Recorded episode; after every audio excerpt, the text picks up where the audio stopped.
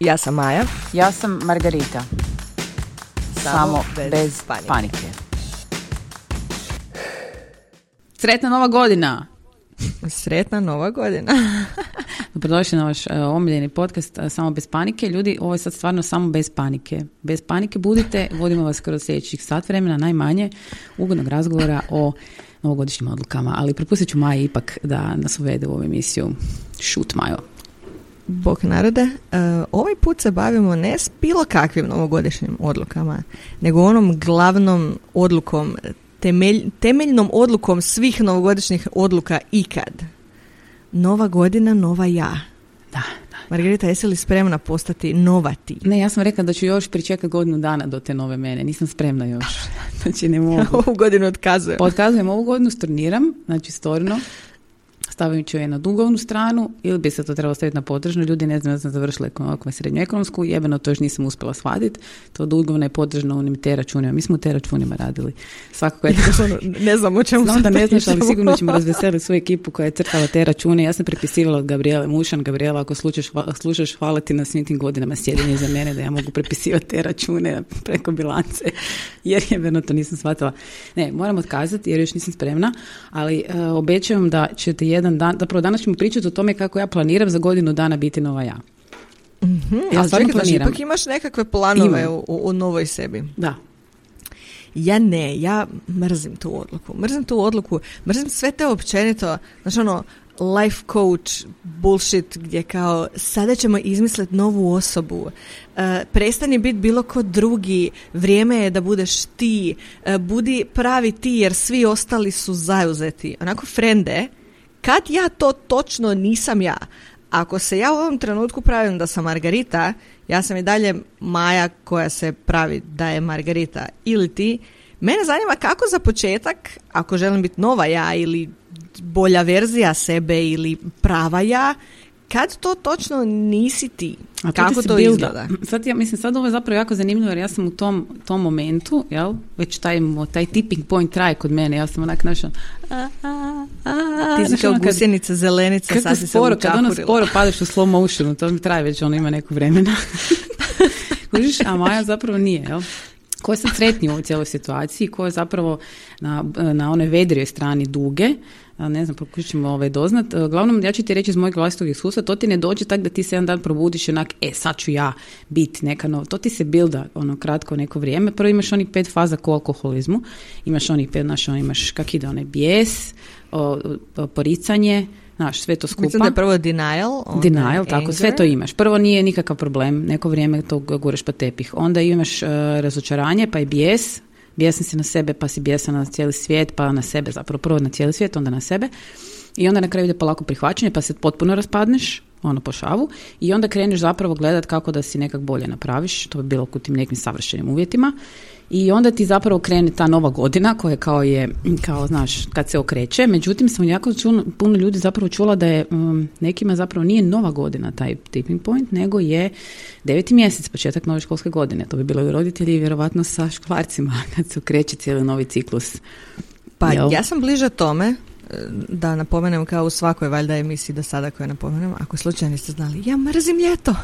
Dobro, to Ali ljeto je nekakav veliki godišnji odmor Znači ono period kad prestaješ sa svim, kad uzimaš tih par tjedana gdje ti mozak valjda, nadamo se, bude na paši i onda kreće jesen, znači prestaje taj dio gdje hodaš bos u haljini i praviš se da nema ostatak života koji te čeka kad se vratiš kući, a onda kad se vratiš kući kreće Znači ono, raščišćavanje ormara, čišćenje pjeska iz kofera, e, sklanjanje svih ljetnih igračaka, ljetne da, odjeće, priprema jedan za školu, za vrtić znači- onda i kreće, znači ono, fina jesen, fino normalno vrijeme u kojem pada temperatura, u kojoj opet osjećaš tu dozu elana, znači ono, sad ću, sad ću trenirat, sad ću učiti novi jezik, sad ću tražiti novi posao. Jer preko ljeti to sve uspori, prevruće, ljudi jednostavno ni ne mogu živjeti drugačije nego imati fjaku u podne, šetat pred večeri. Tako je. S time da je definitivno čak i bolje ta opcija jer onaj sjećanje uvijek je malo depresivan. Mislim, nam, osjećamo ga sad, upravo ga osjećamo jer je e, kao, kako bi ti objasnila, ide taj, znaš, onaj period voćnova godina, onda imaš ono hiper naš uh, raspoloženja. Da, sve divno. Sve divno, Jingle Bells i okolo, sve super, Mariah Carey ti ovaj, proljev dobivaš od nje i ovaj, uglavnom i onda krene, onda jedan samo sve ono, kod neko uga struju. I neko isključuje struju, kužiš i nema onak ništa, ne. I to je zapravo prilično loše, mislim, komple- je teško u tom periodu sad izvlačiti nešto najbolje iz sebe, ali e, zapravo novogodišnje odluke obično idu bar tako kod mene, e, ono što se ja najviše nekako za, zasipana s tim nekakvim odlukama na rada na sebi, u smislu tih nekakvih novih, e, sad ću malo više vježba, sad ću malo manje jest, mislim to je normalno zato što se toliko prežderavamo tokom ovog perioda, hvala Bogu, thank you very much, ja to jako volim, e, da se moraš nekak malo, ono, znaš, e, pročistiti ta crijeva koja što se utrpa u sebe, što je isto sasvim normalna stvar, samo molim vas nemojte detokse raditi, to nema nikakvog smisla. I ovaj... Um, jetra će učiniti Pa jetra će učiniti svoje, između ostalog, ono, pa ne jedeš otrov, pa ne jedeš ono, kak se zove, kao meni mama znala govoriti, pa nije to acidi borici, još uvijek nisam progugala šta je to točno, taj acidi borici, nek neko kaže, kad je moja mama to govorila, to meni zvučalo jako deadly, taj, taj, taj njen izraz.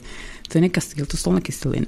Nema pojma. Pitaj me, jel googlam? Ne znam. Uglavnom, E, da, i sad je to e, kako zapravo ti, bi sad, se znam ja kako je to, recimo, na što sam primijetila sad e, u neko zadnje vrijeme, kako sam ti rekla da sam jako bila, znači, pod tim nekim opterećenjem od, e, znaš, ono, kako sam loša mama, loš roditelj, nedovoljno prisutna, nedovoljno ovo, ono, i onda sam zapravo se okrenula tim uh, profilima koji nude pomoć zapravo u tom, u tom segmentu i onda sam skužila sam u neko, da sam još depresivnija jer mi su ti pokazali na još 50 drugih stvari koje uopće nisam bila svjesna da radim krivo mislim krivo, onak ne baš toliko dobro koliko bi se to trebalo. I ne ono kako bi ti željela, da. Kužiš, još me više guralo u depresiju dok nisam shvatila jednu stvar. Da oni prodaju svoje ekspertize na taj način da ti pokaže prvo što ne valja. Ok, i onda mi je sad malo lakše u glavi, jer sam shvatila kako ide ovaj biznis samo, pa to znaš Margarita kako se rade stvari, stvaraš potražnju i onda nudiš ponudu. There you go, vrlo, vrlo jednostavno matematički nekakav prikaz, pa mi se malo e, lakše. ali ja mislim da je to jako važno da si rekla. Da. Jel je tako? Jer to puno ljudi ne kuži. Znači ono, to je cijelo vrijeme taj osjećaj kao, ali oni rade bolje, oni znaju, oni imaju sve pod kontrolom i netko to zna bolje od mene, pa onda ću ja preuzeti, mislim, daleko od toga, ja mislim da trebaš tražiti stručnu pomoć kad ti treba stručna pomoć. Naravno. Ali mislim da je velika razlika između stručne pomoći i kad ti neko govori da nisi dovoljno dobar zato što, ne znam, nemaš nove čizme i zare i dijete ti je dva dana jelo Ne, to je tvoja percepcija. Ne, to, to, to, je tvoja percepcija. Mislim, to je percepcija nas, ali stvar je u tome da ako ti recimo primijetiš da neću tu nešto ima, recimo u mom slučaju, i onda ono, naš, kad, uh, kako se kaže, kad amerikanci, kad ono linger on, znaš, kad ti sad tu ono, lebdiš u tom nekakvom prostoru, nisi napravio korak naprijed, nisi napravio korak natrag, nego se i dalje izlažeš tim takvim informacijama, kad bi ti znaš da moraš, ne osjećaš da nešto moraš napraviti, ali nikako da taj moment ok, teško je to, pogotovo kad pričamo o tim nekim promjenama, onak tipa, ne znam, promijeniti posao, izaći iz veze, braka, uh, obratiti se nekom specijalisti vezano za ili za odgoj djece ili za ponašanje djece gdje ti zapravo sebe prokazuješ kao neko ko onak nije baš tako uspješan u tome, to je smatra da bi to moglo treba bolje napraviti jesu ono, znaš, to su momenti gdje ti ono, kak, znaš, kad je taj trenutak da ja to trebam napraviti. Ja sam zapravo odlučila jedno vrijeme se potpuno isključiti van, maknuti to sve. Jednostavno šuma se počela dešavati koja je mene počela deprimirati do te mjere da sam jednostavno bi se bila u stanju pokriti nekom dekom preko glave i samo molim vas, znaš ono kad nojevi zabijaju glavu u pjesak. Doslovce je ta bila situacija, sad sam to maknula sve lijepo od sebe dok mi se ne raščisti glava i dok ne odlučim da ok, sad ću napraviti ovo ili onaj korak. Isto tako i s tim novogodišnjim odlukama. Mislim, jedna od najsimpatičnijih novogodišnjih odluka je kad e, tamo negdje 15. siječnja, nakon što mi se ispuše trbuh, jel, malo da se mogu kretati. to bude super fun. Krenem u teretanu, jel? I onda da vidiš tamo, znači svi su došli, kužiš. Svi su Svi su tamo. Milijardi novih lica, naravno volim vidjeti nova lica, ali šta se dogodi? 15. veljače tih lica više nema. Jel? Odustane da, se. pa mislim to je onako pravilo, nikad nemoj ići u teretanu prvog u mjesecu, ponedjeljak je isto malo problematičniji, a ako je prvi u mjesecu ponedjeljak, onda pogotovo nemoj ići u teretanu. mislim da je samo nova godina još level iznad. Da, to Ili recimo prvi u mjesecu ponedjeljak popodne. Da, da, da. Problem metar kvadratni slobodno, ja te izazivam. Da. I onda se zapravo Ali vidiš, ovaj, kad vidim tako, znaš da svi krenu tak, s tim onak, jako velikim aspiracijama i željama zapravo da to se dogodi i kad e, se odustane tako brzo, onda shvatiš da to zapravo možda i nije bila toliko ta tvoja želja koja se bildala toliko dugo, nego je bilo nešto što jednostavno ti je tako nametnuto, uh, da nisi ni bio svjestan da ti je nametnuto, opet nekako nekak, tim nekakvim subliminalnim porukama ljudi stvarno trebate zaista stvarno zbilja dobro obratiti pozornost čemu se izlažete, pogotovo na um, društvenim mrežama. Ja znam da se mi stalno vraćamo na to, ali ovo gdje vi slušate i pratite nas je isto društvena mreža. Mi isto stvaramo nekako vaše kreiramo zapravo vaše utiske koji će onda definirati vaše nekakve odluke i ovaj e, užasno treba zapravo treba obratiti pozornost na to čime se izlažemo i u onom momentu kad vidiš da te to tjera u neke da se ne osjećaš ugodno, onda to treba maknut od sebe. Znači svjesno moraš to, ok, makni se sada, jel? Makni se, nemam sad vremena, energije, želje, volje i tako dalje da bi to s tobom radio. Tako je isto stvar s ovim tim novogodišnjim odlukama. Ja ih nikad ne radim, znači nemam niti jednu. Nikad. uh Ti? Znaš kako je kod mene? E, ja budem jako revoltirana time. Mislim, ja sam inače... Ti si onaj kontra svega. Zove, da. Da, moj dida ti to zove antiprotivna. Ok, to je tako je mama. Znači, protiv svega. Da. Ako su svi lijevo, ja idem desno, eto zato što svi idu lijevo. Tako Iako mi se možda lijevo sviđa, ali neću. Da, zapravo, čekaj da te ovaj- prekinem, to je jedan od momenta zapravo zašto se naše energije tako privlače. Premda vam se možda čini da smo različiti, nas smo potpuno identično u tom smjeru. Ako će svi jesti nekom žlicom roza, Maja i Margarita će reći da je ta žlica šit i da će oni uzeti neku drugu. Da, doslovno, kao neću. Neću. Gledala sam Harry Pottera prvog 18 godina nakon što je izašao zato što neću gledat Harry Potter jer ga svi vole. Da, ja, Iako volim tako ja filmove i znam gledala Breaking Bad jer ga svi gledaju. Neću to gledat. Uh, ja ga isto ne gledam, moj muž ga je sad počeo gledat, ja neću. Eto. I ovaj, uglavnom, long story short, ja imam jako veliku averziju prema tim novogodišnjim odlukama, zato što imam nekakav osjećaj, pogotovo sad, otkad su društvene mreže, prije ti to nisi, znaš ono, sjediš na kavi sa članovima familije i tetka kaže da ona od prvog prestaje pušiti, onda kaže moj tata, e, mogu bi ja i onda tri dana poslije se puše i kad ih pitaš jel vi niste prestali pušiti od nove godine, neko kaže idi u trip. Jel? I tu završi svaki razgovor. Da, da. ovaj. Tako da nekako nije bilo tog pritiska toliko, barem ja nisam osjećala.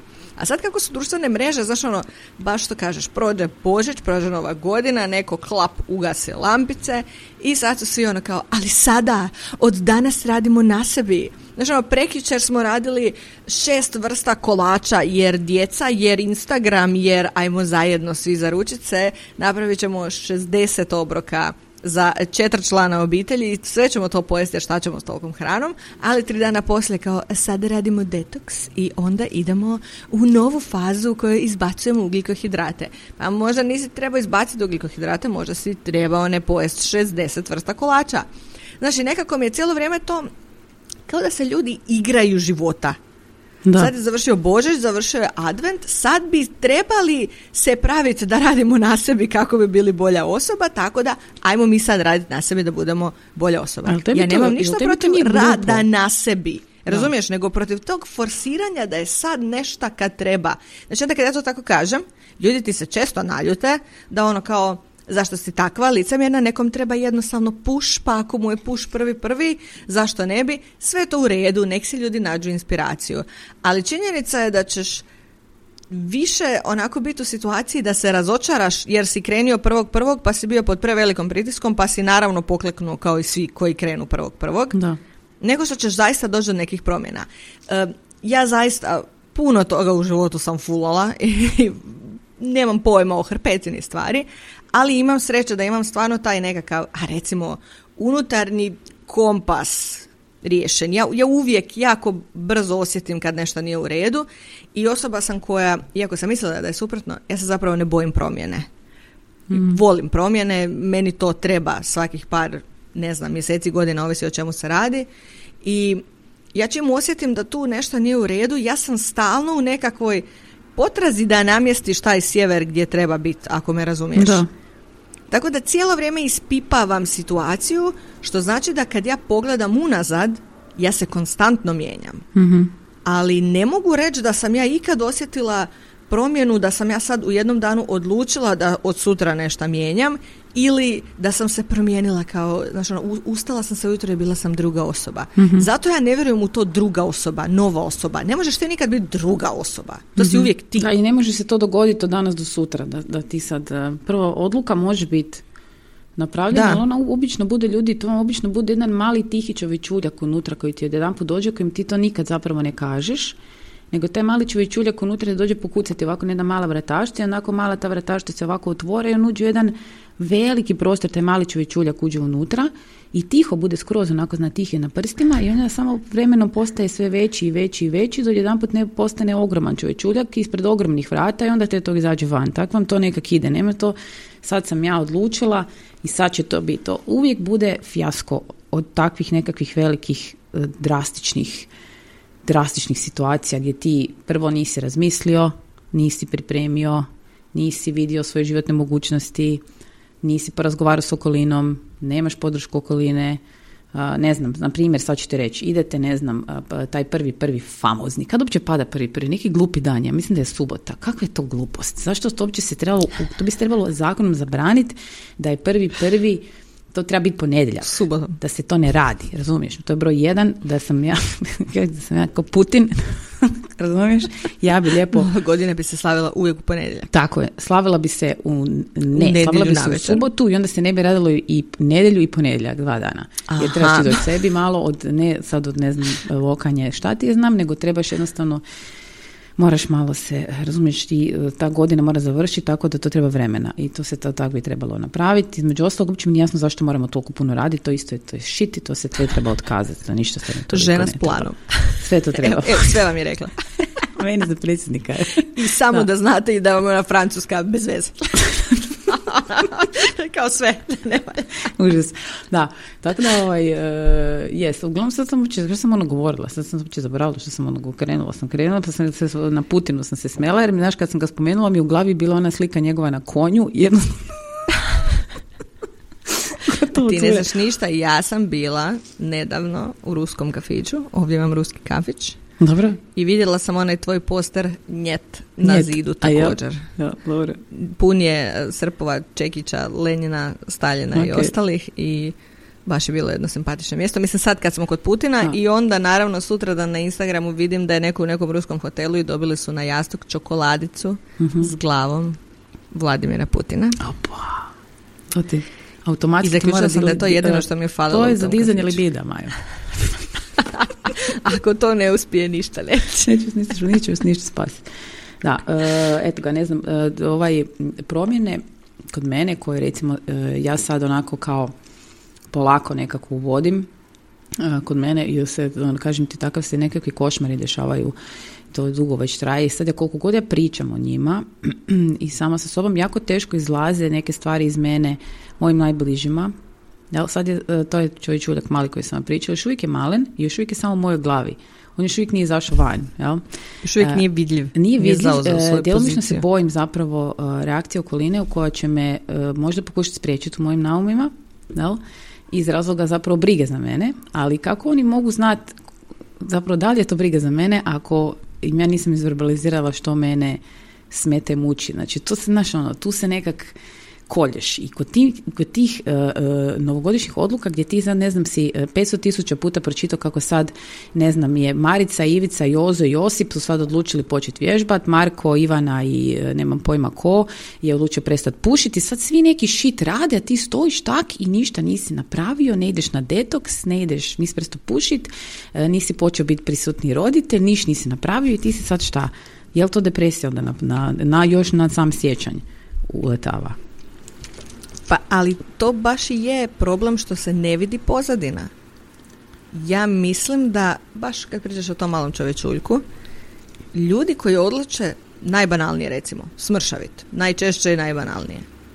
Ljudi koji odluče smršavit, kad krenu zaista mršavit, to je najčešće prethodilo razdoblje za početak nekakve psihičke, mentalne borbe sam sa sobom i slaganja kockica i prioriteta i svega ostalog. Znaš da ono već stalno govore da je najgora stvar kad od ponedjeljka kreneš navrat na nos i na dijetu i vježbat nakon što sve, nisi sve. godinama. uh Onako, ne, to je jednostavno već unaprijed osuđeno na propast. Ali ja sam sve ti si morao doći ja do toga i baš kao ove i, jesi uspjela? Pa ovako ti se dogodilo. Čekaj, znam ti što si govorila. Znači, krenula sam uh, prestat pušit, to je bilo, ne znam kad je to bilo, jel?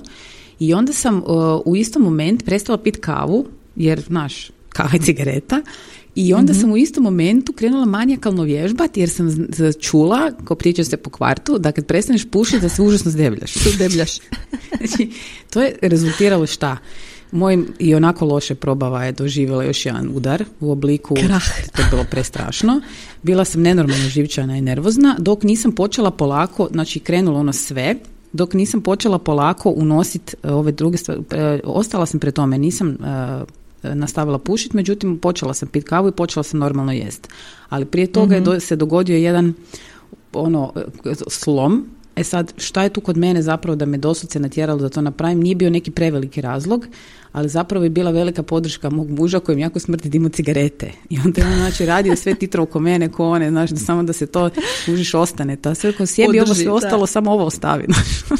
Da. Pa sam uspjela to izvesti, ali ja sam to napravila jednom. I od tad sam rekla Ali više nikad tako sve odjedanput. Nikad. E, ali prestala si pušiti. I pušenje je nešto što najčešće čujem da ljudi tako presjeku. I to mi je sad dobra paralela s ovim što ti najavljuješ da će biti kod tebe velikih odluka u životu koje će se promijeniti. I mislim da je u tome stvar. Ljudi misle da si ti prestala pušiti preko noći. I jesi ti fizički prestala pušiti preko noći. Da. Ali ti si prije toga sigurno razmišljala o pušenju i planirala o prestan, prestanak i kužeš, moralo te dovesti tvoje stanje i tvoja nekakva mentalna odluka prije do toga da ti fizički prestaneš pušiti. Tako i da kad dođe do ove velike odluke, što kažeš, ti se bojiš da će te tvoji spriječiti u tome, jer će njima to biti nešto što je preko noći Da. Kao Bože, je li ona normalna? Tako Znaš je. ono to, ljudi se rastanu preko noći, Nije ostave to. poslove preko noći. To ništa nije preko noći, to je samo ti nisi znao što se događa u pozadini, pa se tebi čini da je preko noći. I zato ja valjda tako licemjerno doživljavam to od prvog prvog, jer ako si 30. pušio 17 cigara i nije ti to bio problem, nema smisla da prvog prvog prestaješ naglo, osim ako ti se zgadila cigara u tom trenutku, pa je to onda opet nešto što je imalo nekakav uvod u tvoju odluku o prestanku pušenja. Da. Ja sad, sad ću vam reći, recimo, na primjer, meni je bilo, to kad sam prestala, ja nisam ono kako svi krenu, znaš, smanjit ću cigarete, jel? Znači, ne znam kako je kod drugih, to nam vi možete pisati, ako vam je to ok. A, nam da nije svima ugodno zapravo o tome uopće razgovarati, jer te sve stvari, to su onako, ajmo reći, mentalne igre u smislu priznavanja samog sebi da si negdje failao u nečemu i to nije jednostavno zapravo za podijeliti, uopće sam sebi reći u gledalo, a kamoli ono reći negdje na glas.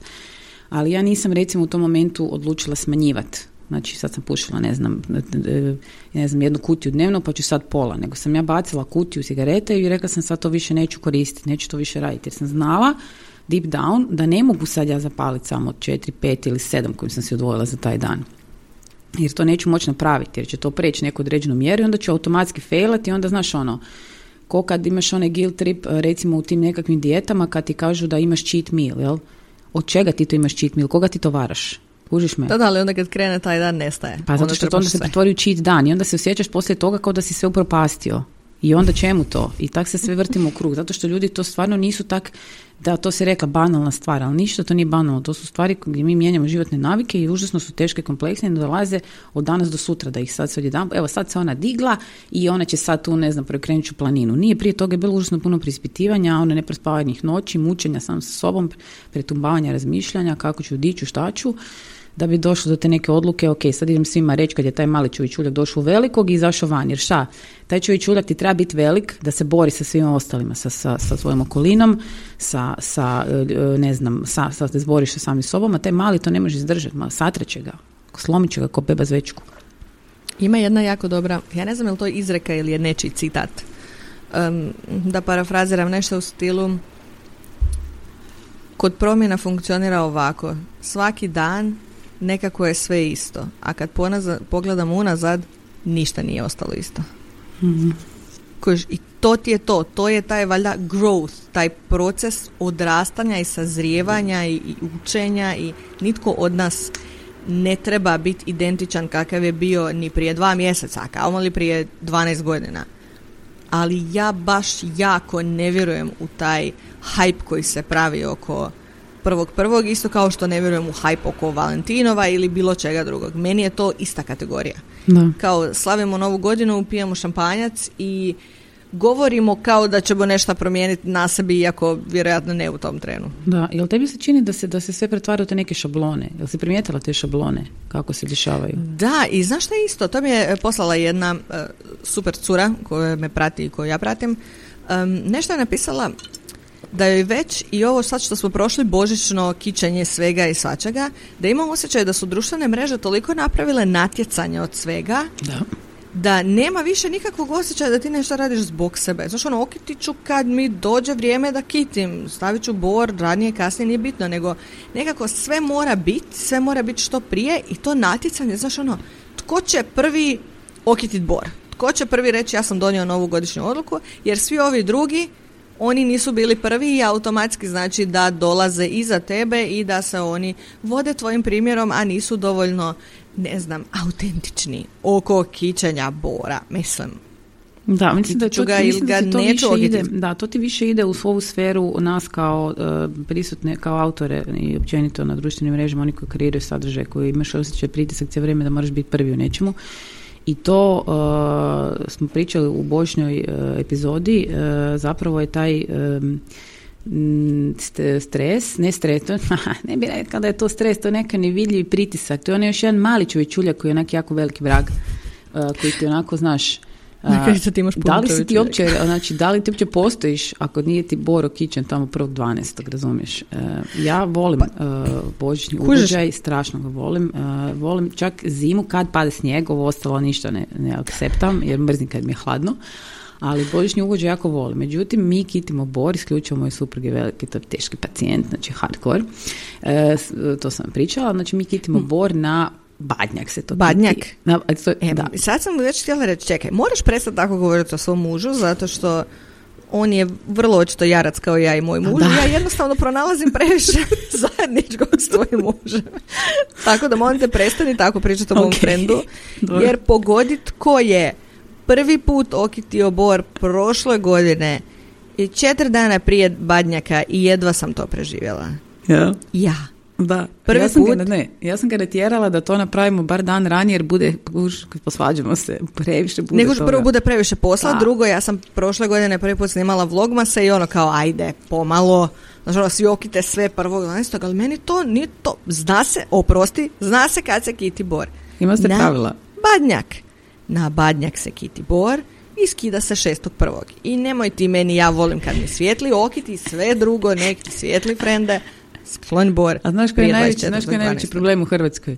Kad ne hitiš bor šestog van, gotov si. Ja O, nemoj da susjedi vide da nije bor Znam. vani šestog. Ime meni, majko bože.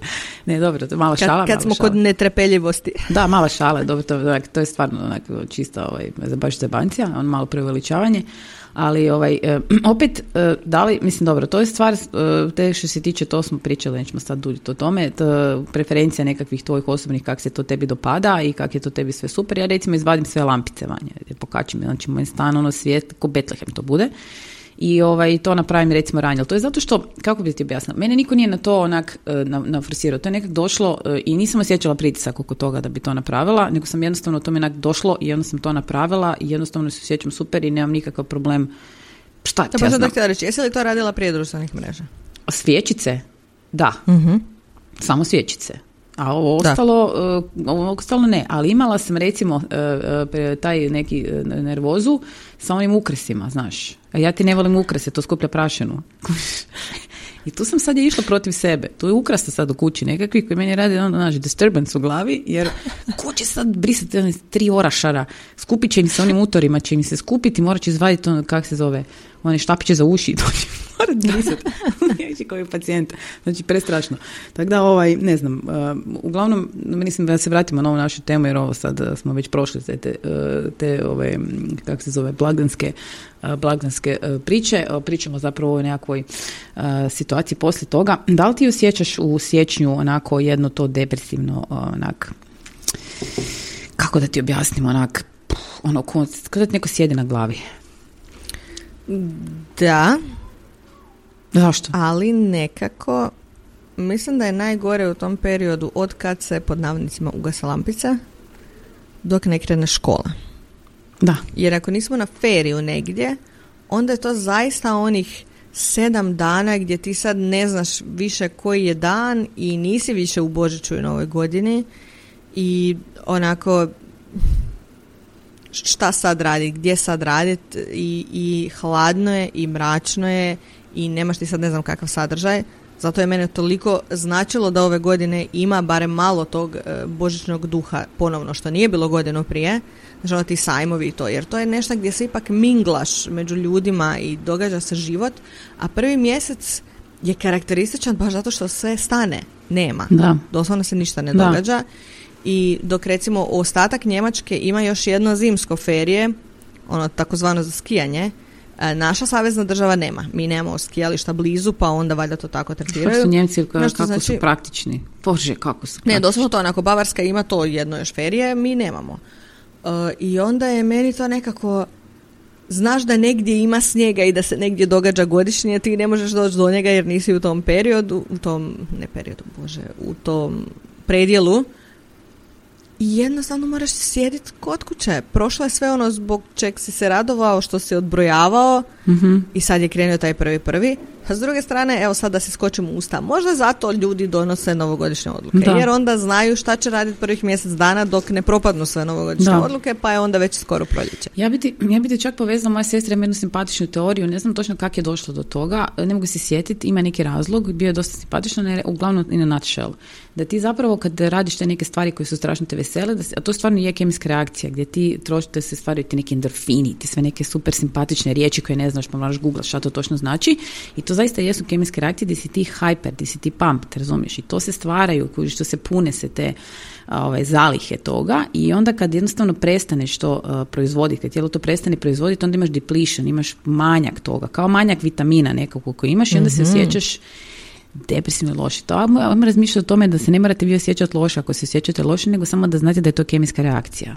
I da je to sasvim normalno da se tako osjećate. Znači niste, niste vi, to je vaša nego majka reakcija. priroda vas je tako napravila i onda trebamo samo to tako, razumiješ, shvatiti da je to na taj način. Nismo mi sad ono tu loše volje ili depresivni ili nešto. Možda neki ljudi nisu. Dajte nam, molim vas, recite da li kako vi osjećate sjećanj, da li ste tužniji, melankoličniji, onako sjetniji, osjećate se kao da niste dovoljno postigli tokom tog famoznog mjeseca ili vam je zapravo nastavlja se sve dalje. Naravno, ako imaš, na primjer, u prvom mjesecu prošle to sve skupa, a ti u mjesecu, u siječnju planiraš svoje vjenčanje, naravno da tebi će i dalje te razine biti gore, jel? Ali ne možeš, zato što ako si pravi Hrvat se ne možeš vjenčat između Božića i Nove A godine. ne između, i nego poslije, poslije u siječnju. Samo ne znam ko će ti doći na svadbu, ali, ali dobro. Nije Ne, sad kad kažeš zapravo si u pravu, ne, ne, siječnju još može, mislila sam na korizmu. A to Znači, ono, ne nema znam. vjenčanja od drugog mjeseca do uskrsa, zato što tad nema A, okej. vjenčanja u crkvi. Ne pratim taj uh, lifestyle. Pojma. lijepo. To ja ne znam. Onda je problem ako ostaneš trudan, znaš, i onda se hoćeš na brzinu vjenčat, pa onda moraš čekati da prođe uskrs, onda će se već vidjet. Aha. jao, jao, jao. Na nogu je stao. Sad smo skrenuli s teme. Ali zapravo si na tragu, znaš zašto? Sad cijelo vrijeme razmišljam i dalje, zašto ja ipak sjeća ne doživljavam baš toliko depresivno. Iskužila sam dok si pričala. Moja mora nema rođendan 23.1. Eto viš. I mi se, znaš ono to, bude još malo to ferije gdje onda sad još malo glavinjaš i svi se odmore i onda će sad krenuti škola, Mhm. onda je to opet ritam, ali čim krene škola, ja sam najčešće zbog Božića i zbog kašnjenja svih pošiljki i što je pošta preopterećena u to doba, ja sam onda redovno odma u zaostatku sa organiziranjem rođendana Mhm. i uvijek sve ono kupujem u zadnji tren, jer onda krene to manijakalno. Ajmo, ajmo, koja tema, šta će biti, jel imamo tanjure, kog ćemo zvati, znaš, ono, ajmo praviti pozivnice, d, d, d, baloni. I tako da nekako mi kako skinemo lampice do desetog prvog, već 20. imamo punu kuću balona. Da, stalno si, stalno si u tome. To, je- to je, ovaj, da, na taj način da zapravo ti ne prestaje te osjećaj, jel? Pa ne E, a u Kelnu se vrlo brzo poslije slavi karneval, Da. što znači da onda ostaju baloni, jer su onda i maškare, Mhm. i tu se isto oblačiš, Da. a ja sam i e, taj pobornik putovanja u nedobar kad svi ostali ne idu na takva putovanja, Ma, znači ja ne idem kontra? u prvom i drugom mjesecu mal- na Maldive, ja idem u Disneyland, obučemo fini kaput i idemo u Disneyland i bude nam super jer nema ljudi, a baš ti je fino. Da, e sad, I znači ono tako neke, neke sitnice koje pomag- Da. pomažu. a daj, daj ti meni sad reci ovako, ako smo mi cijelo vrijeme u tim nekakvim to se e, meni dešavalo i sad mi se prestalo dešavati. Rekla sam ti koliko puta sam još i se, bože kako sam dosadna s ovim već.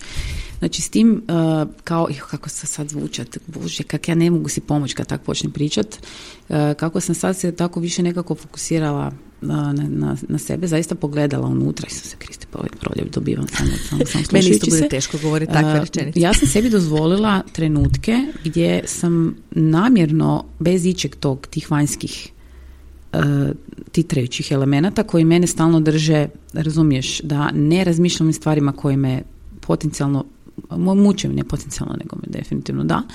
I ovaj, da li si ti konstantno, ako si daješ stalno te su neke te, stalno se neki šit dešava, da li si ti u jednom momentu uopće dozvoliš trenutak gdje si ono sam sa sobom svojim mislima i svojim nekakvim odabranim životnim putevima, situacijama koje, znaš šta, ti nisi isti sa 18, 25, 40 i tako dalje. Tu se mijenjaju i okolina i ti sve skupa se mijenja. I da li zapravo je možda i potrebno da taj sjećanj bude tako malo truba, da mi nekako e, posegnemo u sebe i vidimo šta bi naš ono ništa ne dešava. Znači mi recimo na poslu ne možeš nikog dobiti na telefon, ne možeš nikakav ugovor potpisati, neće ništa ne. Znači totalno ono teška truba, znači apsolutno ništa ne možeš gotovo, ono hell samo takav. I zaista je ono vrijeme gdje mi recimo planiramo nekakve akcije, brainstorming najčešće se nekakav radi, premda su svi ono naš na pol mozga, ali opet se puno toga iskristalizira zapravo u tom vremenu, upravo zato što nema tih vanjskih smetalica koji te konstantno od, od, odvlačiti pažnju, svačaš me, da se ti, da se ti posvetiš. I znaš koja je još jedna super misliš? stvar? Sam neki dan pročitala, zapravo um, jako interesantna i koja bi išla zapravo s ovom tu pričom, da mi uh, novogodišnjim odlukama zapravo postavljamo ispred sebe ciljeve, jel? koje automatski onda ako ih ne postignemo u nekoj mjeri koju smo ih htjeli postići, automatski smo, jel, to je fail, nismo uspjeli. A što kad mi sebi ne bi postavljali ciljeve, nego kad bi si definirali puteve kojima idemo, znaš ono enjoy the process, jel? Love the process. E, zašto to ne bi bili nekakvi projekti koji vode prema tom nekakvom našem cilju, gdje mi imamo male pobjede svakih ne znam koliko i gdje se osjećamo dobro. Jel? A za te projekte ti treba opet tišina u glavi i treba ti ta neka melankolija, šta ti ja znam, da bi ih pokrenuo raditi. To, to mi je jako zgodna bila. Ja sam uvijek bila, ono, znaš, um, taj goal driven lik. Jel? I tako te cijela neka ta kako bi rekla, mašinerija uči i u školi i na poslu, znaš, postavite ciljeve, ostvarite ciljeve, mi idemo, koliko smo rekli da ćemo napraviti, jesmo napravili, zašto nismo napravili toliko, znaš, šta je ono između ostalog što ti sve napravili da bi došli do toga, jel? Kad pričamo da, o Mislim da ti to jako ovisi o karakteru i o tome kakva si osoba. Misliš? Tebe sad pritišće to što baš jesi ta onako go-getter, doer i te fore. Da. I zaista samo ideš od jednog plana do drugog plana i obavljaš to, onako, melješ. Ideš i rješavaš to. Da. Dok ja sam po karakteru melankolik. mm Ja sam osoba koja uvijek mora imati praznog hoda, jer ja ako nemam praznog hoda, ja ću ga imat u vrapču kad si uzmem 15 dana. Da, ili bi rekla Jednostavno da na tebe onda više ne utječu funkcioniram. Da, ili bi rekla da na tebe onda više utječu recimo taj pritisak nevidljiv iz društvenih mreža koji ako trebaš prostora. Možda, možda se zato toliko i borim protiv njega. Jer ja smatram da je meni to nametnuto. Da to nije nešto što se može tražiti ili zahtijevati ili očekivati od mene i onda mene ljuti pošto ja jesam s vremenom naučila se ne boriti s tim. To jest, naučila sam se obraniti od toga. Uvijek imamo onako taj refleks kao da zaštitiš one koji još nisu u tom periodu. Da. Zato mene ljuti taj pritisak, zato što imam osjećaj da to što sam ja naučila da ne moram, ne znači da hrpa drugih ljudi nije naučila da ne moraju i to mhm. im trenutno pravi više štete nego koristi, što ih se forsira da oni razmišljaju o dijeti ako nisu spremni za tu dijetu. Da. A e, ja sam, kažem ti, po karakteru melankolik i ja uvijek, uvijek imam te faze kad djelujem za ljude strašno hladno i isključeno, a zapravo um, recimo to ovako, ja jako puno živim u svojoj glavi. Da, to se zove nekad imaš reboot sistema, znaš. To ti ja zovem reboot. Užiš. U, u periodima kad su djeca bila jako mala ili kad je nešto jako zahtjevno, ja imam periode gdje doslovno budem budna po dvije noći za redom, jer je to jedini period u kojem mogu imati kompletnu mir, tišinu, čak često muziku koja mi treba, jer tako jednostavno terapeutski proživljavam stvari tako. Tako da sam zapravo, valjda to ima veze s tim kompasom što sam rekla na početku. Tako da ja nemam ta odstupanja da jako padam pa se dižem, pa se, padam pa se Ja dižem. imam, Meni da, zapravo da. sva ta organizacija, svi ti dječji rođendani, svi ti božići, sve to što se kao nešto pripremaš, meni je to kao simpatična događanja koja ti žive, ž- čine život ljepšim. Ali ja konstantno sam u glavi čak malo i negativna, uvijek melankolična i uvijek pokušavam osjetiti da li je situacija u kojoj jesam ona koja je dobra za mene u kojoj ja sad želim biti ili je to nešto čem se treba, iz čeg se treba maknuti. Mhm. Da, ja sam taj lik koji je uvijek bio. Meni je ona koja je crta onih znači, srčanih bolesnika, malo si dole, ono, klinički mrtav, onda si gore jako hajper. I meni je trebalo zapravo dok sam to uvidjela da, da, da to radim, jer em, razlika je između sad i prije. Znači to je sad možda, znam da slušate zapravo iz svih eh, godišnjih doba, rekla, zapravo doba u životu. E, različita je ta moje to razmišljanje, svačanje općenito sve e, sa 23 gdje ja nisam jednostavno apsolutno, znači to me tako tjeralo, tako sam se dobro osjećala, tako mi je bio taj odličan osjećaj, a sad mi taj osjećaj radi mi, užasno mi radi Nemir. paniku. Nemir, paniku, nervozu, grču želucu, razumiješ, potpuno drugačiji feeling je e, isto stvari, potpuno identičnih situacija gdje ja sad doživljavam stvari potpuno drugačije. Ja se osjećam pritisak, da me neko tjera, da me neko forsira, da ja nisam spremna, da to je nešto što ja potencijalno ne želim raditi, ali moram raditi jer jebo ga i svi to rade. I ovaj, e, ne znam, osjećam, osjećam nešto drugačije. Dok, dok sam bila mlađa sam to osjećala kao ok, to mi je push, to mi je naš, kao naš, ideš to uhvatiti jer je to nešto što svi to rade pa ću ja jer je to sigurno super, kužiš, a sad je onak svi to rade, je li to dobro za mene? Nisam sigurna da je to dobro za mene, ne prestane mi tjerati, ne želim ja to raditi, moram razmisliti, ne znam, ali to možda godine. E, a meni ja. je prirodna ta tvoja druga reakcija. Tako da ja imam kontraefekt, znači kod mene u životu puno češće bila situacija gdje ja ljudima moram objašnjavati da ja zaista jesam sretna ili zadovoljna ili iznenađena, jer ja nikad nemam taj hype, znači ono pik, nikad nisam na takvom vrhuncu. Ja nikad, recimo to, ne gubim kontrolu do te mjere da ja mogu biti na tom vrhuncu. Da, I da. ja e, sam cijeli život imala osjećaj da moram ljudima se ispričavat jer ja nikad ne izgledam kao da sam euforično sretna. Ja nikad ništa ne doživljavam tako potpuno, znači ono kao, to je to, to je ono što sam željela. Onako, ne, idemo mi cijelo vrijeme, ali pusti me frende. Znači ono, ja sam zaista iznutra puna, onako, unutra je samo sarkazam i puno e, samo kušnje i samo, ne znam, znaš ono, nesigurnosti.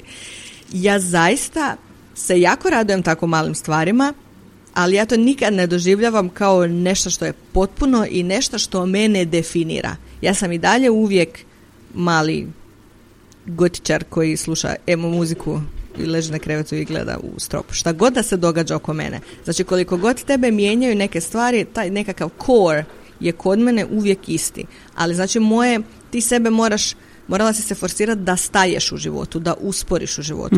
Kod mene je obrnuto. Ja ako se prepustim, ja levitiram, ja ne idem nigdje. Ja mogu biti u istom prostoru vječno jer, kažem ti, ja živim u svojoj glavi. Mhm. Meni je to uvijek dobro. Meni nikad nije dosadno. A Dobro, to i meni je super u mojoj glavi, samo što ponekad Ovaj. ta glava uh, me tjera raditi stvari koje um, onak deep down nisu dobre za mene i zapravo se osjećam onda kažem ti, pogotovo radi tih uh, novogodišnjih odluka, mislim ja sam stvarno prestala raditi prije dosta dugo vremena kad sam shvatila da, da ono, kad sam shvatila te čovječuljke male o kojima sam govorila, gdje su to jednostavno u- usađene, e, nametnute stvari e, tim nekim nevidljivim pritiskom kojeg nisi uopće ti primijetio da se dešava, samo ti se prešuljio i onda eto ga, sad si ti to išla nešto napraviti, tek toliko da sebi dokažeš da možeš ili da si, da si sad si napokon spreman, pa je sad neki dobar datum za praćenje, šta ja znam. Meni općenito stvarno mi je to užasno mi čizi kad to slučaj, ono čitam po nekim glupim portalima, onak, Isuse Kriste, onak, jel morate biti takav, ono, proljev, onak, uf, znači, koji su vaše novogodišnje odluke? Pa daj me, nemoj se baviti s novogodišnjim odlukama, mislim ono, ja ne razumijem, kako pišu neko od Jel 13 to nije ostalo u kozmu kad smo imali 14 godina? Pa da, to ti kažem kad si ima 14 godina, ali nemaš ti sad meni, ne znam, raditi nekakav ono sadržaj za onu odraslu ženu da koja je tvoja novogodišnja odluka ili ne znam, novogodišnje odluke onda ubaci neko ime neke poznate osobe i onda onak, daj ne, daj prestani srati, ono, šta što radiš, čemu, čemu to, onak, sad, neku, mislim, ljudi ne razumiju da to stvarno je i stvarno stvara pritisak kada ga uopće ne primjećujemo. Ja ne znam, meni to su suluda stvari, ni više ih uopće ne donosim i ništa ne radim u prvom mjesecu, nego jednostavno tako to levitiram sama sa sobom i bavim se ti nekakvim projektićima jer imam jednostavno više vremena u glavi, jer nemam toliko tih smetnji koji mi se stalno dešavaju. Jel? A ljeti da, meni to, je nije zapravo dobro. Hm? Ali to je zapravo dobro. Pa je, ali je jako više vremena i prostora za, za saslušat šta ti iznutra čovječulja govori. Jes, jes, ali jako je čudno, znaš. Meni je to sad jako čudno. Da li je to moja novogodišnja odluka zapravo da sam ja to odlučila tako pustiti? Evo ljudi, možda smo ipak na pragu toga. Da li je to moja novogodišnja odluka da sam ja pustila, da sam odlučila tog malog čovječulka pustiti da pase malo po toj zelenoj livadi i prije sam ga tjerala da ide doma, da mi tu ne smeta s tom kosilicom. Čekaj, jel to sad čovječuljak ili krava, ja sad ne znam. A pa može, ponekad je krava, ponekad je čovječuljak, ponekad je mali pas, ima i tu i riba, svašta se to nešto dešava. Mislim zapravo da mi svi skupa živimo u tim nekim našim glavama i onda ih zapravo ovaj, slušamo, ali ne slušamo te male e, ljude koji nam u glavi govore da bi trebali raditi neke stvari. Ali definitivno, znači šta, šta će se sad dešavati. Što me najviše nervira od svega, dotaknimo se te teme do novih uh, šupljih razgovora od malo prije. Uh, detoks Znači, apsolutno. Ajmo, a, detoks. Znači, detoks je takav shit, ljudi, da sad ne diramo se biokemijskih razloga zašto je to shit, jer e, mislim da to mogu ljudi puno bolje elaborirati nego nas dvije.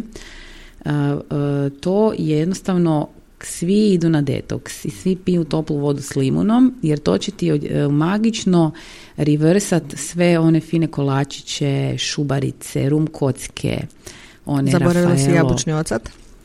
I da, znaš da sam to probala jednom. Jel to možeš vjerovati? To je bilo nedavno. To ti je bilo, hm, ja mislim da je bilo 2018. ili 2019. Ali to je taj moj znatiželjni lik gdje sam ja kao jedan mali znanstvenik u jednom malom laboratoriju koji se zove Moja glava, gdje ja idem istraživati neke stvari na sebi, jer onak zašto ne. I stvarno tako idem to raditi. I onda sam ti uzela jabučni ocat, znači majku ti jebem. To je bio neki kao, bio sam uzela, jel? nisam retišla da ću kupila šit, uzela sam bio, jabučni ocat i uh, limun. Znači je bilo kakav. Znači, ljudi, to je, ja sam to zvala vodoinstalater, znači ti to ne možeš pit. To se, to se ljudi ne može pit. Znači, to je jao živote. Znači, bez da sam uopće uh, provjerila Znaš, kakva bi moja prehrana trebala biti u tim momentima, da li bi se trebalo piti ili ne piti kavu prije toga, to sam na prazan želuc, mislim, ej, meni, znači, ja još sa, sa mojim problemima s probom sam to išla raditi. I sad, ako ja uzmem za sebe da sam lik koji voli raditi research, koji onak malo više, kako bi rekla, malo se više dajem u to, mogu si zamisliti kako je neko koji pročita jabučini ocat je super za detoks i ono bez ikakvog razmišljanja to ide raditi i kakav šit napravi sebi i svoje probavi i općenito životu jer to je fakat odvratno za pit ljudi. To je fakat odvratno. Ali ja sam to pila deset dana. A dobro, nije odvratno kao riblje ulje, ali riblje ulje je dobro za Pa ja bih čak zaključila da je riblje ulje klizi. Ovo ti ne klizi, ovo ti pečete za oči. ne, ne, vjeruj mi, riblje ulje nema A zašto si to pila? Molim ti mi to objasni. A zato što sam bila dijete koje je bilo jako bolesno. A ok, to se tad radilo, dobro. Ma nema mi te stvari dok si bila mala, nego daj mi otkri neku pizdariju koju si pa radila sad. sad je fancy zato što riblje ulje sad možeš kupiti u kapsulama. Kad sam ja bila mala tamo na zalasku Jugoslavije nije bilo. Pa naravno, to se tad na žlicu uzimalo. Znam, mi smo, nama su masno davali. Da. Ali mi reci, ovaj, šta sada radiš? Recimo, otkrije nam jednu, stvar sam tebi rekla, sad pila sam vodoinstalatera, a sad ti meni reci šta si radila, nema reći da nisi nikakvu pizdariju napravila, jer znam da sigurno jesi. Ne, pa teško mi je rangirat sve pizdarije koje sam napravila, iako je, ja sam općenito oduševljena svojim, ne, ne, ne znam, svojom sposobnošću da se ubacim u ulogu naivne djevojčice koja nikad za ništa nije čula u životu, pa tako svakih par mjeseci, znaš, nasjednem na ono kao ako izbacite ugljikohidrate, onda to je možda dobro za tebe zato što možda ja zaista sam netolerantna na gluten. I onda izbacim sve što ima ugljikohidrate u sebi, pa čak i znači, ono, mahu ne, da je mahu ne smiješ. Grah, grašak, ne znam, grašak ti je pun ugljikohidrata, Margarita, ako nisam znala. Ne Nisam trebaš jest grašak. Sigurno si se udebljala od graška jer nema drugog objašnjenja. Ona majoneza koja je išla s njim u uh, Francuskoj nije to. Grašak je problem. Ili ono, ništa ne cijeli dan pa dva ručka po ovaj na večer u deset. Može Da, znaš, ono, ok. takve imam, vrlo imam takvih svakih par mjeseci, to, sigurno je to, ne, ne može biti ništa drugo nego samo isključivo to, ali ovako baš od odvratnoća, ne znam, evo, ne mogu se sjetiti. Ne, ne, zato što sam inače valjda izbirljiva i to mi je... Da, Ali ja sam kažem ti, ja sam kao dijete pila riblje ulje, e, morala sam jesti lanene sjemenke, ne sljemenke, nego ono kad ga melješ, postavljaš u jogurt, to je isto Pa da, odvratno, to je fino. Pa šta, pa to nema okusa jebate. Kako to? Ozbiljno. ne. Mljeveni lan, mljeveni lan. Jo, ja sam od toga jedno Mhm. vrijeme tak fino kakala, onda mi se i to začepilo, pa nisam mogla više ni od toga kakati. E, ali to je zato što očito oba dvije imamo e, problem sa probavom cijeli život, tako da je sve nekako bilo od najodvratnijih stvari koje sam jela ili pila su redovno bile u maniri toga, ali meni ti ovo super pomoglo za Da. probao probaj i ti. Nije mi super pomoglo. Da, mislim, e, stvar je u tome da kad ti kažeš, što sam ja znala doživjeti ono tisuću puta, kad e, kažeš zapravo da imaš problema sa probom, onda, e, znaš šta, trebalo bi probat, uzmi ovaj tu malo ovog zmajevog repa, pa samli s ovim i onda popij na punu mjesečnu, kao kad punu mjesec, super će ti biti. Znači, ja sam probala i meni je to fantastično. Mislim, prvo, sad sam već do te mjere da sam probala, znači, takve kombinacije koje bi normalan čovjek izašlo bi mu na sve rupe koje ima na svijetu, na, na sebi, znači, to je nešto ne možeš vjerovati uopće. A druga stvar, e, znaš šta, ne da mi se više ništa isprobavati. Više ništa neću isprobavati. Više mi se ništa mi se to ne da raditi. Jer sljedeću stvar koju ću isprobat će biti na razini znanstvenog istraživanja u kojoj kliničke studije sa, profesio- sa 75 profesionalaca i kliničkim praćenjem. Ću isprobat. Drugo više ništa Pa- ne radim. Jedino što ću ja iduće isprobati je termin za kolonoskopiju ili nešto slično. Ne, ne ništa više neću isprobavati na svoju ruku zato što sam uh, shvatila da sve stvari koje sam mislila da sam jako dobro proučila, rekla sam sam tako mali kao znanstvenik, jel?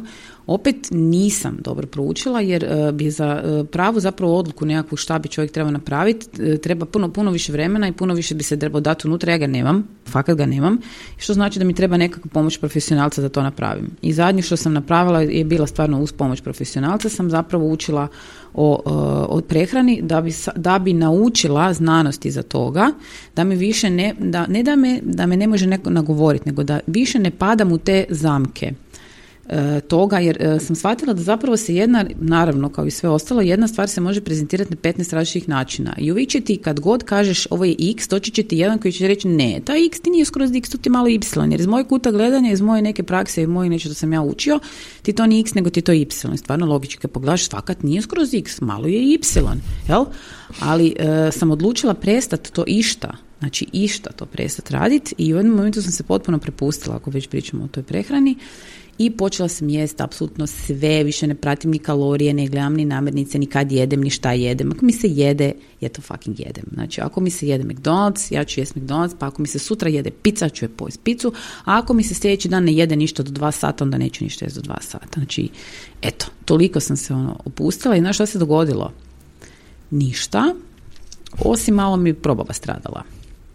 Jel? Znači, e to, na meni znači meni je kod fizički- probave... da, mislim da fizički to mi se niš nije desilo, uh, stradala mi je probava i onda, magično, ne znam zašto, baš sad istražujemo, baš sad pričam, pričam s ovom ekipom s kojom ovo vježbanje radim, uh, istražujemo sad zapravo uh, kakve veze ima uh, zasićenost kisikom u tijelu, znam zvučim kao totalni debil, ali vjerujte mi, nije baš zabavno biti u mojoj okolini. Uh, zasićenost kisikom zapravo u, u tijelu koliko ima veze sa uh, ne znam sad, uglavnom da vam objašnjavam, dešavaju se neke neobične stvari na, na, u mojem, na mojem izgledu i na mojoj probavi, bez obzira što maksimalno zlostavljam činjenicu da mogu jest kaj god i šta god. Znači ja sad imam probavu koja je jako dobra obzirom na to šta ja jedem, kad jedem i kako jedem. Znači neki se shit tu dešava jako neobičan, ne znam verbalizirati niti ću vam govoriti šta jer ne znam šta je, ali evo, sad se to dešava i sad sam još zbunjenija više nego što sam bila prije. Jer probava, onaš, prvo se jako bilo po- pogoršalo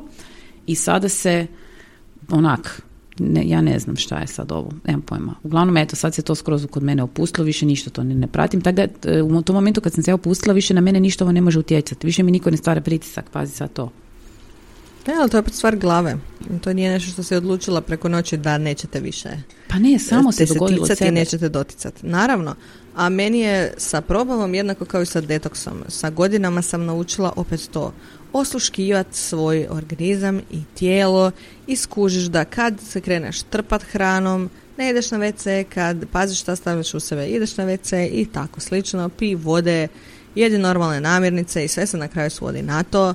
Ako si pretjerao, neće ti pet dana e, soka iscijeđenog ili čaja pomoći da ti sad pomogneš svojoj jetri da napravi šta? Da napravi šta? Da radi svoj posao koji je radila i bez toga da Ma si ti nećete, došao zato što detoksi ljude vam uh, uh, to zapravo, uh, ajmo to ovako, znači sad si jeo si uh, neke čankove hrane, jel? I onda sad stavljaš samo tekućinu. Pa naravno da će dobiti proljev i da će to sve pokakat van i da će ti, da ćeš imati slučaj da si pet, znači to kad se dobro pokakaš kakav je dobar, kakav je osjećaj, pa to je osjećaj bolje od seksa. To je fino si onako levitiraš. Tako ti bude osjećaj od ovoga, ali nikakav detoks to nećete raditi, jer ne, ne jedete otrov. Dobro, ali nećemo sad zapravo tu ne bih htjela raspraviti o toj temi jer to je jako onako baš jako kompleksno. Uvijek se nađe neko ko kaže a ne, nemaš ti pojma jer ja sam tu bio sedam dana na uh, čaju sa limonovim sokom i uh, vodo i onim jabučnim octom i meni je to znači izliječilo par bolesti. Tako da ne bi se baš tu htjela, ali bi vas upozorila da jako dobro pazite kad vam neko dolazi s takvim prijedlozima koji magično uh, magično liječe bolesti, a bez da ste iza toga vidjeli nekakvo znanstveno istraživanje. Znači to, to ćete onda biti u istom problemu u kojem sam ja bila, gdje ćete jednostavno pušiti fore, a da niste čuli zakon, a pušite fore zato što vam se lako fore prodaju, kao što sam ja bila u tom momentu prijemljiva na to, jer sam to željela A čut. Zato što si očajan, zato što jako to želiš i želiš odmah, Tako je. brzo, sad. Eto ga. I onda vam ide novogodišnje odluke za detoksima, tako da ja ne znam.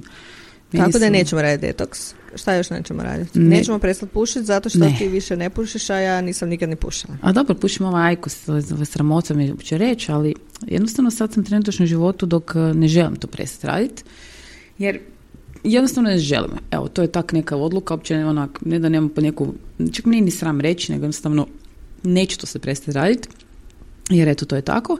I šta još neću? Eh, neću, uh, jedan, aha, jedina stvar što sam odlučila, to opet bilo tokom prošle godine što se dogodilo, da neću više ovaj, eh, mahnuti kupovati odjeću, to smo pričali. E, ali vidiš sad kad si rekla ovo za pušenje, to mi je jako zanimljivo zato što ja imam također jednu vrlo, vrlo glupu naviku. E, Znači kao što ti znaš da sad pušiš to jer to hoćeš i gotovo.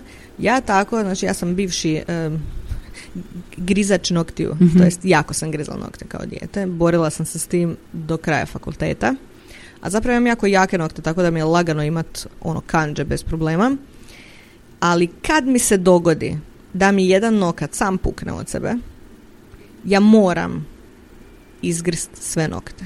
Znači bude jedan period svakih par mjeseci kad ja par dana grizem nokte. Kao tinejdžer grizem nokte i onda to prođe i kad me prestanu bolit svi prsti jer nisam normalna, onda fino, znači kad malo narastu da prestane bolit, to se fino isturpijam da bude ravno i uredno i onda opet ne grizem nokte idućih 3 do 6 mjeseci. I ne mogu si to objasniti. To je nešto što, Da. tako da, ako slučajno netko radi nešto slično, baš bih voljela da nam se javi. sigurno, sigurno imaš onih kao, tako kako nešto. prestati grist nokte. Kako se osjećaš kad vidiš to?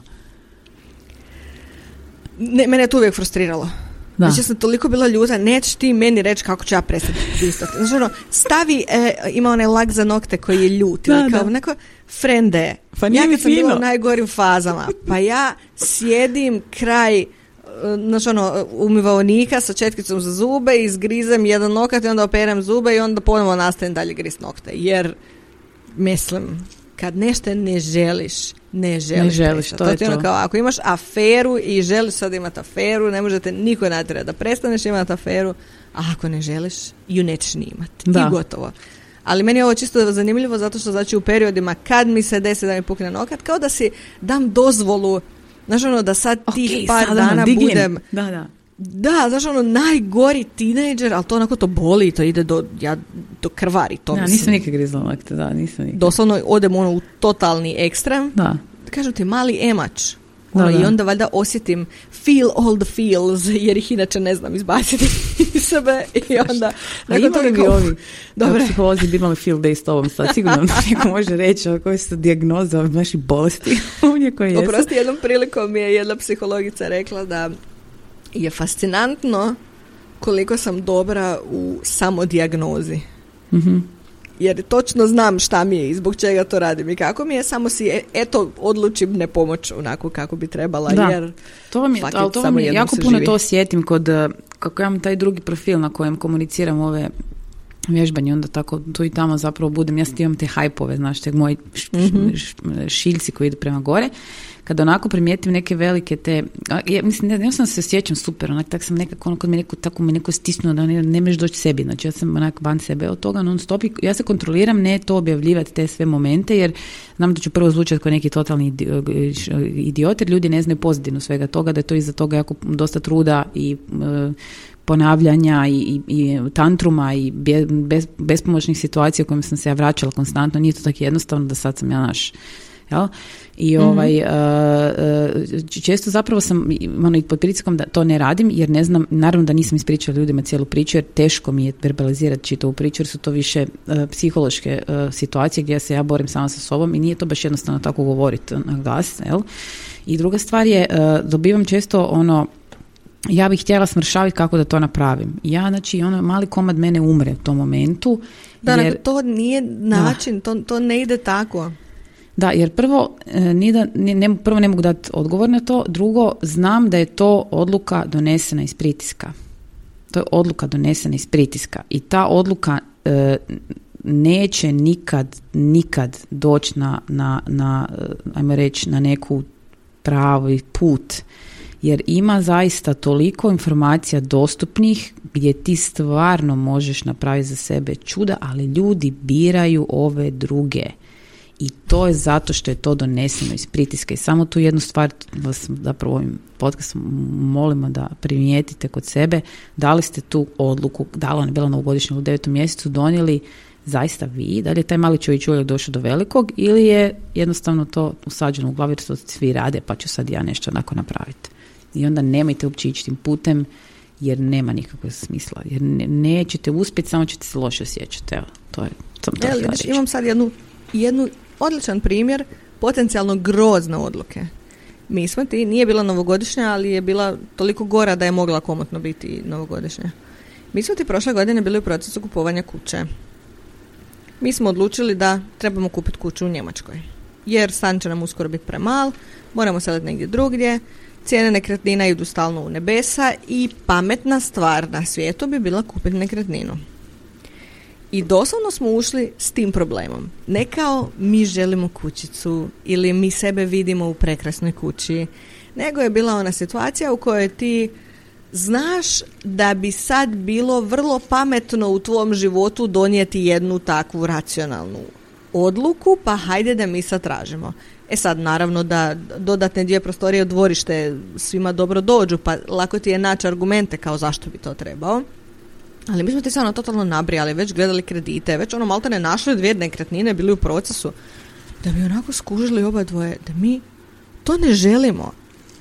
Mi smo krenuli u to zato što toliko rastu cijene nekretnina u Njemačkoj, da kao ako sad nešto ne kupimo, možda nećemo moći za dvije godine, iako realno mi sad ne želimo nekretninu. Mi ne želimo kredit za nekretninu, mi nismo u toj fazi, mi ne znamo hoćemo li ostati tu, hoćemo ići u neki drugi grad, znači ono što će se mijenjati, ali nam odgovara to naselje. Nego si jednostavno išao zato što puno ljudi koje znamo su u zadnjih par godina kupili nekretnine, jer je valjda to ta dob, znači ono taj period života. Ženi si uzmi kredit. E, i svi su oni bili kao, pa naravno, šta ćeš onda za 20, 30, 50 godina, dok si mi oba dvoje nismo kroz duge, duge razgovore došli do zaključka da onako bojimo se to reći, pogotovo starijim ljudima koji to gledaju kao jako riskantno, da, da onako mi ne želimo, mi želimo i dalje riskirati i želimo imati slobodu tri puta mjesečno otići negdje drugdje, noćiti u hotelu, putovati i ne razmišljati o ničemu, nego da imati svoju prekrasnu kućicu sa dvorištem i sjediti u tom dvorištu zauvijek. Ali meni je to onako bila takva crvena ali lampica, ali da li tebe je više tu sad mučilo to, ok, sad ću biti u jednoj kući zauvijek ili ti je više problem taj, pošto si ti u druge zemlje, ne znaš da ćeš ostati u njoj? E, Ne, ja sam uvjerena da ću ostati u ovoj zemlji, barem do mirovine. Ali e, nisam... Ili, ili ti, ti preve, ili stvarno su ljudi cijene nekretnine u Njemačkoj bolje da vam ne govorimo. Znači to je, ne, to je nešto preodvratno. To je toliko, to ćemo, Ne, ne, ne, možemo uopće je. reći koliko je to skupo. Mi smo, nas je, kako da ti kažem, krenuli smo u to zato što je to bila racionalno pametna odluka. I bilo je teško prihvatiti to da ne želimo donijeti racionalnu i pametnu odluku. Znači, ono, za budućnost bi to bilo dobro, ali onda onako razmišljaš šta to uopće znači, koju budućnost, čiju, ko će biti tu, ko neće, ko će ostati živ, ko neće? I šta ćemo raditi u međuvremenu. Ok, mi nismo lovatori, mi nemamo ne znam kakve nekretnine koje će nas čekat, ali smo došli do zaključka, za, zaključka da za stani pani situaciju uvijek će biti ta neka kućica u Slavonskom brodu koja je, znaš ono, I da, imate di bit, ok.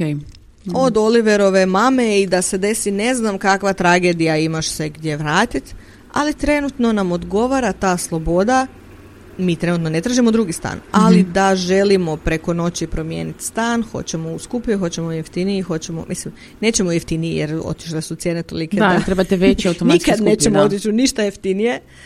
Ali znaš, onako, i to je bila jako stresna odluka za reći na glas i pomiriti se s tim da onako kao, hej, mi kao dvoje odraslih ljudi s dvoje djece i primanjima dobrim smo odlučili da mi nećemo napraviti nešto pametno s tim, nego i dalje želimo živjeti na rubu jer nam tako paše. Da, to je stvarno se da, ovo je onak neobično, iako, nisam- ali da ste imali to onak problema svakome reći, ono, jer prvo moraš, ulaziš u rasprave koje uopće ne trebaš ulaziti, ali to su ljudi takvi, gdje jednostavno je to se smatra kao nenormalnim ili to jednostavno, mislim mijenja se sad to, situacija se mijenja s ovim novim generacijama, ali to je ono nešto što smo mi naučili to se nauči odgojem, znaš, to je, to je tako. Da, su naši e, pa roditelji mi radili, pa, tu- znaš, pa se nas tako to učilo da to trebaš imati negdje gdje možeš ostariti, jer prije se radilo u državnoj firmi do penzije i onda si išao u penziju sa, sa penzijom i, i imao si di bit, jel? Danas E, stvari malo ali mijenjaju. znaš kako, mi ovdje imamo ono što ja u svakom podcastu na neki način kažem, a to je da nama Njemačka služi kao buffer zona. Znaš, to su onako odluke koje mi kažemo i koje onda i naše obitelji, ako se ne slažu s njima, sve što oni mogu je imat par komentara i to je to, ali oni nisu tu s tobom u svakodnevnom životu. ne nisu, mogu raditi znaš, pritisak, da. da, tako da s te strane je drugačije, plus to što u Njemačkoj zaista hrpa ljudi ne ide u smjeru vlasništva ikakvog Da, da. Doslovno više znam one fore iz prijatelja gdje Monika i Rachel žive u stanu od Monikine bake Mhm. koju nisu nikad odjavili da bi imali jeftinu stanarinu. Znači doslovno moja šefica živi sa svojim partnerom u njegovoj kući, ali svoj stan koji zadnjih 15 godina živi u njemu, nekakvu malu garsonjeru u centru, i dalje plaća. Jer ako izađe iz njega neće više nikad imati takvu cijenu. A što ona Aha. kaže, nikad ti ne znaš št- šta će se dogoditi s vremenom. Jasno. Znaš, tako da ljudi onako iznajmljuju stanove ili čak potpisuju ugovore sa svojim stanodavcima da oni iznajmljuju stan nekom trećem, Aha. da su to posebni uvjeti i slično, Mhm. ali ljudi ne trče toliko kupiti nekretninu jer prvo su sumanuto skupe, a drugo, ovdje zaista je jako velika migracija ljudi i ti u Hrvatskoj nekako ili je migracija u Zagreb ili eventualno iz Zagreba u rodno mjesto. Mhm. Ali to je to. A ti ovdje zaista imaš ljude koji žive u Frankfurtu dvije godine, pa odu u predgrađe tri godine, pa onda u dobro, zato što Berlin, su pa jednaki onda... uvjeti Maju, znaš, ti kad se sad, znaš, nisu jednaki Mhm. uvjeti u svim gradovima u Hrvatskoj, jednostavno nisu, znači, kompletno gospodarstvo je centralizirano u Zagrebu, sad zapravo određene, eh, određena gospodarstva su raspoređena po drugim gradovima, ali ono, 90% stvari je uh, kužiš centralizirano u Zagrebu i naravno malo drugačija situacija, naravno da ne možemo stavljati to sve u isti koš da je to tako, a ovaj, da, ne, to ni slučajno, ali zato kažem da zato onda i ljudi jednostavno drugačije doživljavaju sve to. Mislim, samo krenemo od toga da ti u Zagrebu bilo gdje u Hrvatskoj biti podstanar je noćna mora zato što ti izbacuje ko kad hoće u Da. bilo kojem trenutku preko noći i svašta ti se Da, i nudi i svakakvi uvjeti i svašta da ti se se radi. ima to i ide i red ne plaćaju se računi radi stranja. Dobro, to je to je Da, ne znam, znaš, to a je ovdje tako. si ti takvim ugovorima vezan da si ti zaista kao u svom stanu i nema ulaska nekog drugog u tvoj stan, pa čak ni kad si ti na godišnjem samo da nešto Evo da ti ispričam jednu situaciju, ja sam bila iznimljivala, uh, tam prije što smo se preselili, morala sam mami tati uzeti jednu garsionjeru, nisu mislim, imali di biti, razlog zašto smo napravili tu rošadu sa tim našim stanom. I onda sam tu zgradi smo im našli tata moj uvijek negdje izmeđijete neke, ne znam kako on to uopće to on nađe. Uglavnom bila je za najam jedna mala garsonijera odmah pored našeg stana i stari jedna čičica ti je bio, znaš, to je iznajmljivo. Kćer mu se negdje ocelila u Njemačku pa on to njoj tu drži iznajmlji jer ona nije sigurna da li će se vratiti.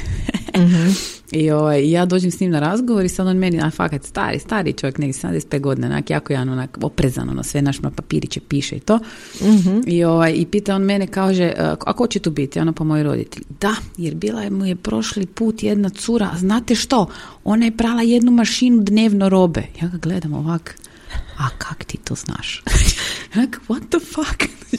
Kaže, on je očito ulazio unutra i ne, ja mislim, jel možeš to zamisliti? Znači, Isuse Kriste, mislim, ne znam se uopće to zamisliti. Onak, tata je izdržao s njim mjesec dana i mu ovaj počeo govoriti da treba ne znam šta. I rekao, molim vas, gospodine, hvala lijepo, doviđenja. Ne, nismo se našli, izlazimo van, to je bilo, to bilo strašno.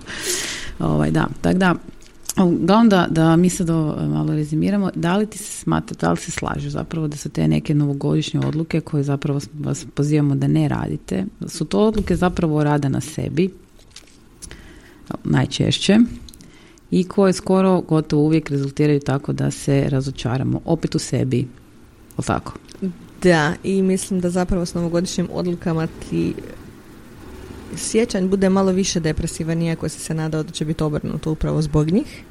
A drugo, mislim da je njihova pozadina baš to, da zapravo to nisu prave odluke rada na sebi, nego odluke koje se donose iz nekakvog peer pressura, čisto kako bi se osjećao uključen i kao da radiš sve što bi trebao raditi u tom trenutku i da upravo zato što dolaze iz takve pozadine nisu održive.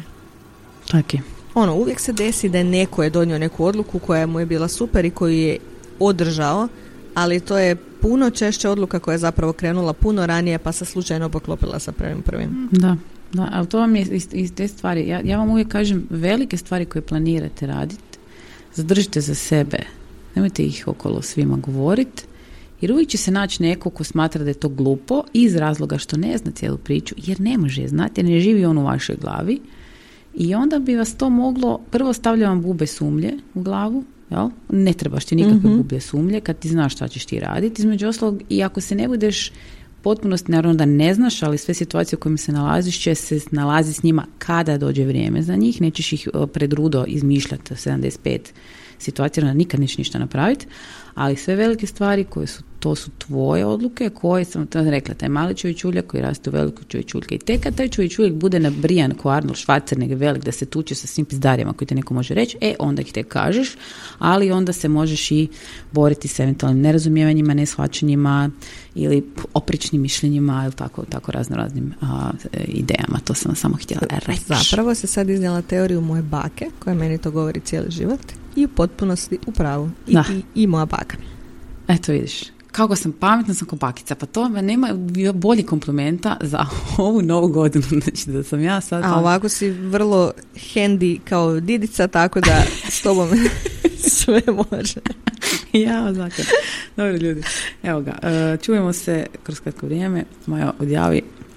Uživajte u sjećanju i mislim, smijete vi donijeti neku odluku ako želite, pogotovo ako uključuje neću više kupovati toliko robe, ali ne dajte se ne dajte se nagovoriti i briga vas. Čak i ako odustanete, nema veze, niste jedini. Uživajte u sjećanju i nađite si nešto što će vas razveseliti, a ne nešto što će vas deprimirati kao novogodišnja odluka. Yes, ljudi bok. Ćao. Samo bez, bez panike.